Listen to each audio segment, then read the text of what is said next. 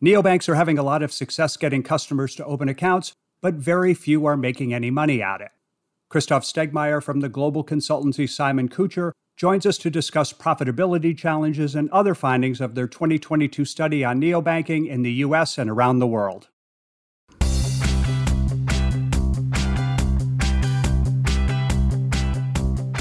Actionable insights can help power smart decisions. Each week, the BAI Banking Strategies podcast focuses on important issues facing financial services leaders, as well as the emerging trends that are rapidly reshaping the financial industry. I'm Terry Badger, your host and the managing editor at BAI. Pull up a chair and join us. Neobanks, also known as digital challenger banks, are out to disrupt the incumbent banking industry so, how's that working out for them? Our guest on the podcast this week is Christoph Stegmaier, Munich based senior partner at Simon Kucher and co author of a recent report on neobanking in the US and globally. Christoph, we're happy to have you on the BAI Banking Strategies podcast. Thanks, Terry, for having me. Christoph, let's begin our conversation with a little more background about Simon Kucher and particularly the sort of work you and the firm do in the banking space. Simon Kucher is a an originally German strategy consultancy now present in around 30 countries, 40 offices. We're around 2,000 consultants. We started as a pricing and marketing specialist and now really focus on everything related to growth, be it strategy, sales, marketing, products, or launching new ventures. And that is particularly in the banking space, now related to launching a fintech or a neobank. So my role there is in the digital banking space, and I've worked with several of the neobanks uh, in this world in both launching them, growing them, and on the monetization strategy for them of how to make money on these customers that they have acquired. You are one of the co-authors of a Simon Kucher report published earlier this year on the state of neobanking globally. What are some of the key conclusions that you and your research partner reached in that report? Maybe it's worth uh, starting with the definition of neobanks and who we looked at. And that uh, really we define banks that are based on a new technology stack and particularly important that follow a clear disruption path. So if the bank doesn't disrupt a specific product or process and just does anything copy paste of what others have done, we wouldn't call it a neobank. We also categorize them as banks that are focusing mainly on the mobile channel and banks that are really eyeing the, the primary relationships. And that's the, probably the biggest difference for us between a fintech and a neobank. Fintechs very often optimize a single product or process, while the neobanks really go after the full relationship and hence are competitors of the larger incumbent banks. Now, you mentioned the report. I think there's probably four key facts that are worth sharing.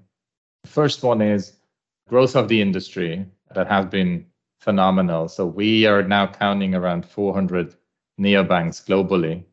And in the peak years in 2019, 2020, we saw roughly 100 new neobanks launching in any of these given years, which basically means uh, two per week, somewhere launching in the world.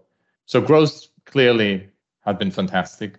That growth came along with now roughly 1 billion customer accounts being within these 400 neobanks. So 1 billion clients, the valuation of these banks is now at around 300 US dollar billion. That's our the third big number.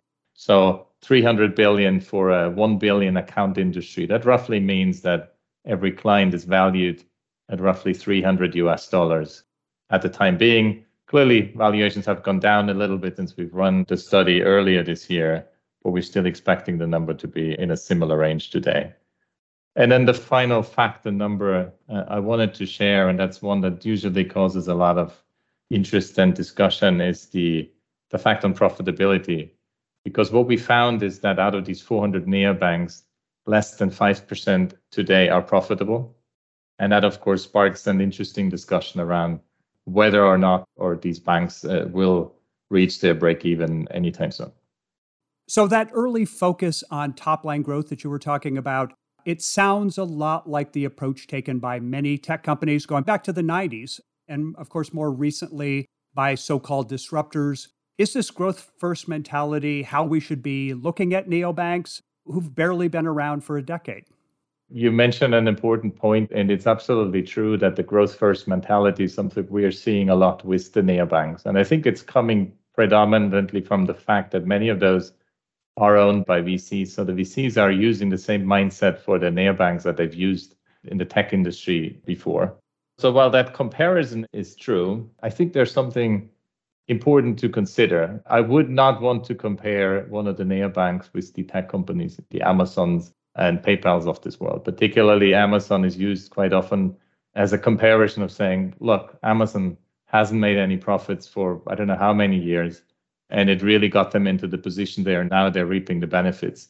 Isn't that the same thing that will happen with the neobanks? My answer to that would be that the banking industry is, so sufficiently different from the tech industry that while you can focus on scale for a long time, it's going to be just much, much harder to move from scale to profitability. Because imagine you're a client with one of the neobanks, you get your free or very cheap offers for a long time. The moment the bank changes prices, the first thing you do is you switch to your bank number two or bank number three. And that's clearly something where an Amazon or a Netflix or other companies had a, a much better hold on their customers after that time. So the comparison is right, but I think the outcome or the answer to that is, is a different one. And for my personal opinion, I would have expected to see more neobanks already being profitable. Many of them are in their year six, seven, or eight of existence. My ambition level it would be to get those banks profitable in year four or five. And that's something that unfortunately we haven't seen so far. What do you think accounts for that? The surprisingly low number. So few of them have achieved profitability by this point. And do you think them getting into the black is just a matter of needing more time? You know, maybe year four, five, six, seven, maybe that wasn't enough? Or are there more fundamental issues standing in the way, like perhaps there are simply too many competitors and that maybe some consolidation may be in order?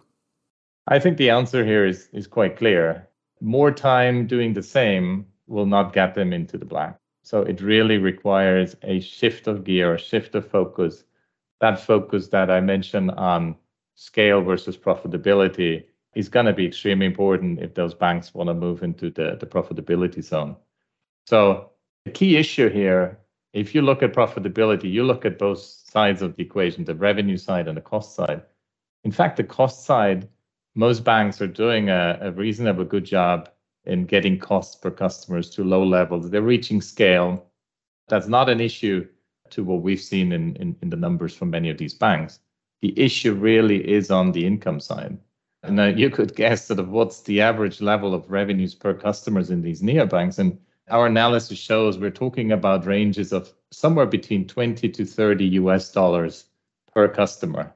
If you compare that, that's probably a type of revenues Uber would get from one ride of a customer, or that's the amount of revenues you pay at your neighboring restaurant on once. And that's the same type of revenues the banks that you're dealing with the entire year is getting from you. So there's a big, big issue. And it's really a multiple lower of what traditional banks are seeing from their customers. If the banks are not able and capable of increasing that number sufficiently, we think three things will happen. We're already seeing that in the market. The first is that some of the neobanks will merge. So some of the larger ones will say, we, we can't do it by ourselves. We are seeing that already in, in other parts of the world. So there has been a quite notable merger of the two of the largest SME neobanks in Europe recently, a, a French bank Qonto taking over German bank uh, Penta. So we'll see more of that in, in many countries. Secondly, we'll see more acquisitions of neobanks by incumbent banks.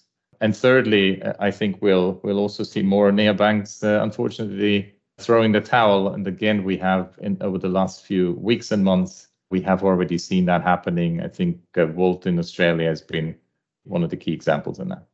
Christoph, we've been talking about neobanks globally up to this point. So I want to kind of narrow in more on neobanks that are operating in the US. Are your findings about these banks, the ones that are working in the States, are they in line with the global trends? And if they're not, if they diverge, how are they diverging? They're broadly similar in terms of the challenges. So growth really is, is okay. They're on a good growth path, but monetization is not. So I think that's the big story in the US as well. But I think it's worth differentiating a bit further. So if you're looking at the US and if I compare the banks here, to their international peers. I think in terms of those focused on the investment business, and if we span sort of the definition of neobank a bit wider, we'll we'll have quite a few of those in the US, uh, like Robinhood or or an Acorns or Stash, for example. I think they're ahead of the curve, so we see a lot of international players looking at them sort of as their as their their best practice uh, peers. Now, if we sort of move to the next segment, I would call them the classic consumer neobanks. So the big ones being Dave, Chime, Aspiration, and Varo, and so on we do see them pretty much at par with their international peers. In fact, in terms of innovation, they probably can move it up a notch in order to be at par with some of the new peers in, in the APAC region, which where lots going on in that space. But overall, I think they're doing all right. Their big question is now monetization. Where we are seeing a bit of a gap in the in the country is on the small business and freelancer side those markets are more developed in other nations than in the US. So we still have 12, 13 SME neobanks in the country, some of them starting to accelerate their growth, but we haven't seen the same level of disruption in the small business sector that we have seen elsewhere. You're kind of talking about the segment targeting of these neobanks, but when you look more deeply, maybe at, at, that small percentage of neobanks that have managed to generate a positive bottom line for themselves and for their VC investors, do they have certain characteristics, structure wise or strategy wise, that you think accounts for their better performance? The number one sort of criteria for being successful is, first of all, finding not any pain point with their customers, but finding a pain point that customers are willing to pay for. That's a big, big difference. So we have a lot of these banks that are not successful. Pain point, yes, they get customers, but are customers paying for that? No. So finding that, and that is more often in the space of credit, it's in, in lending, that's more often in the space of investments. But it's not so easy to find that pain point with a high willingness to pay in the classic account payment card space, I would say if you look at our data that we have gathered on the revenue mix of neobanks, we still find about 70% of the revenue sitting in interchange fees and, and account fees. And that's just very, very t- difficult to make that a, a profitable model. So it's the winners, what do they do differently? They have a different mix of products. They're focusing more on balance sheet, they're focusing more on investments. They are also more innovative than others. So we have seen quite a lot of the neobanks being innovative for their MVP but then actually they're starting to lack innovation when it comes to, to product two, three, and four.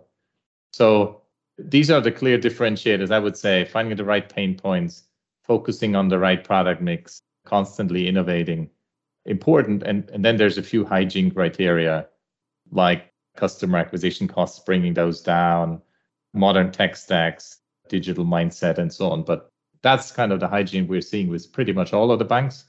So just getting your customer acquisition costs down is not going to make profitable neobank. Some of the biggest US banks are moving into the neobank space in a high profile way. Marcus from Goldman Sachs probably being the best known of this bunch. And like with so many of the digital upstarts, profits are proving elusive. I just saw an estimate that Marcus is expected to lose more than a billion dollars in 2022 alone. What's the strategy here in trying to create something from the ground up given that these banks could easily buy out a neobank and its clientele, as you mentioned before in this conversation?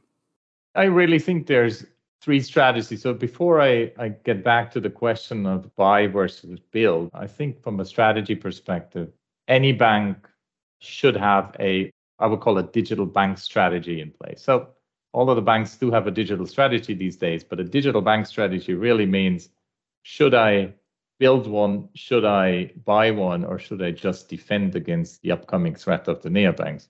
For the first two, it is very important what's your strategic rationale of having these speedboats, as we would call them. And there's typically three ways of, of going about it. The first one is you want to have a speedboat for attacking a new geography. That could be within the country or it could be outside of the country, an international plan, such as what, what JP Morgan is doing with Chase in Europe, for example. The second option is that you are going after a a new segment or a segment that your existing brand is not very successful so far. There's some good examples, mostly globally, but also a few in the US that have done that successfully and, and establishing that speedboat. And then the third option is really going head to head against your mother brand with the speedboat. That typically is the more difficult uh, strategy because that obviously comes with all the cannibalization topic behind. Once you figure that out, sort of, and then come to the point do I build or do I, I buy? I would say building a speedboat is very easy these days. Uh, building a profitable one is, is not so much. And the reason for that being that the large banks typically don't have these, I would call them the startup genes uh, within.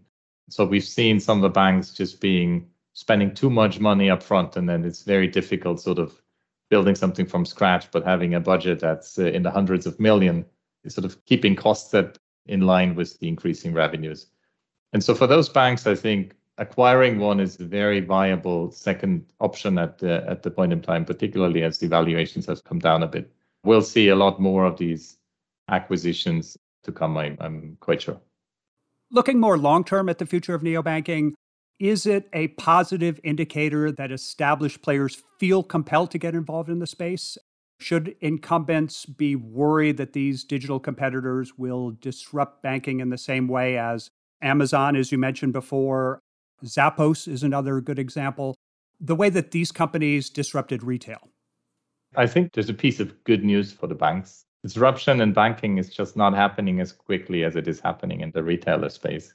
We are seeing disruption. I mean, undoubtedly. So, what the big techs are doing, what Apple is doing in the space, what the PSPs are doing. So, Stripe, to name one of them, I think they're actually one of the big threats to the banks overall as they're disrupting more and more parts of the value chain.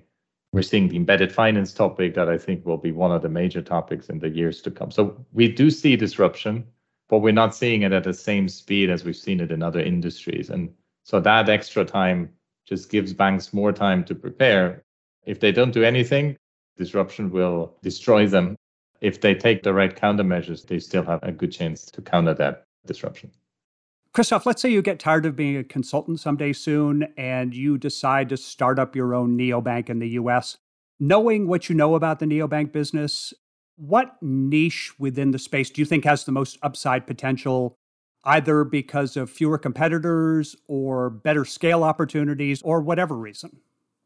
So first of all, I think there's still a lot of gold to dig in that space. So I'd be absolutely up for uh, for that type of role or challenge. I would mention two segments. The first one is the small business segment. I think there's a lot to disrupt and to gain in the space in the US. But maybe there's another one that would be even more of my favorite, and that is I would call it the 50 plus generation, the more affluent generation. That has quite surprisingly been not addressed by almost all neobanks. So almost all of them have been going after the digital natives. And my explanation for that is that as founders are typically young, they go after the younger generation. But that is part of why monetization is so difficult. It's a more harder to monetize segment. I think what we'll see and where I put my money on is the 50 plus neobank. And the, the generation is almost as digital as the, the young generation and uh, probably much faster time to profitability than the segments we've seen so far. Well, as somebody in that generation, I'll be standing by to see how the uh, neobanks come after me. So, Christoph Stegmaier, senior partner at Simon Kucher, many thanks again for joining us on the BAI Banking Strategies podcast. Thanks so much, Terry. A few takeaways from the conversation on neobanks with Christoph Stegmaier. First, the Simon Kucher research determined that there are about 400 neobanks globally, with more than half of them being launched since 2019. These neobanks have roughly 1 billion customer accounts and a combined valuation of around $300 billion. By these metrics, neobanks are an industry presence, but they struggle to attain profitability. The Simon Kucher research found that fewer than 1 out of 20 are in the black, it appears that the neobanks are following an established tech industry path of focusing first on growing their presence and worrying about profits later. Christoph believes this is because neobanks are owned by venture capital firms that use this growth first approach when funding tech startups. But he says banking is different, and when a neobank tries to increase its low prices, he predicts many customers will bail. And finally, Christoph says while some disruption is occurring in banking, it's not happening as quickly as it is in retail or other sectors. One of the areas of banking subject to the most disruption so far is payment services, and he says this represents a serious threat for incumbent institutions, but overall, banks and credit unions still have time to prepare for the disruption coming their way from neobank upstarts. Thank you for listening to the BAI Banking Strategies Podcast. I'm Terry Badger, Managing Editor at BAI. Please visit us at bai.org for more actionable insights on themes that are important for the financial services industry.